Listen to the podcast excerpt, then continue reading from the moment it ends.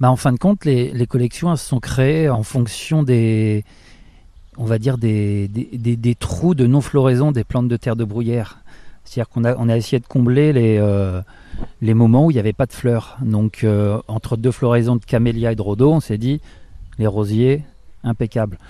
Et comme j'aime pas les rosiers modernes, euh, on a planté euh, rosiers botaniques parce que la floraison, je trouve, est beaucoup plus belle et euh, pour les senteurs des, de ces rosiers-là, qui, qui est quand même incomparable. Euh, mais on l'a fait aussi avec d'autres collections dans le, dans le jardin, du coup. Oui, on parlera de ces plantes, évidemment, dans, dans la suite de ces, de ces rendez-vous cette semaine sur les France Bleues de Bretagne.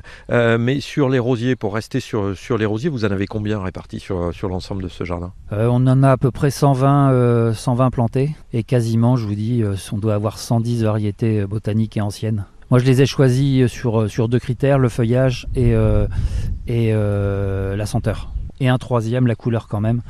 Puisque l'ensemble des couleurs du jardin tourne autour du, du blanc, du mauve et du bleu principalement. On n'a pas beaucoup d'autres couleurs dans le jardin.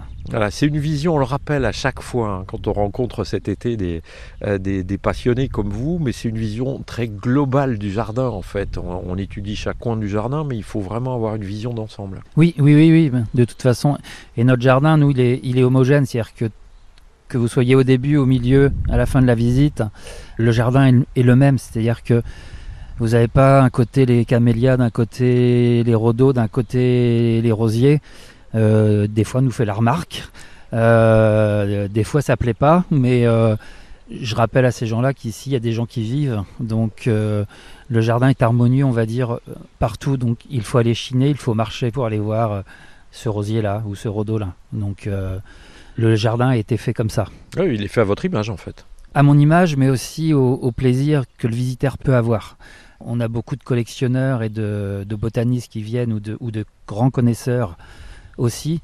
Euh, donc il fallait que le jardin soit fait pour tout le monde.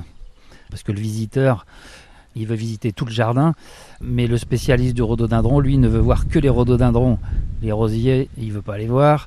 Mais du coup, ça l'oblige à faire tout le jardin, parce qu'il faut faire tout le jardin et, et tout le trajet du jardin pour pouvoir avoir tous les rhodos ou tous les camélias ou toutes les autres collections de, du jardin.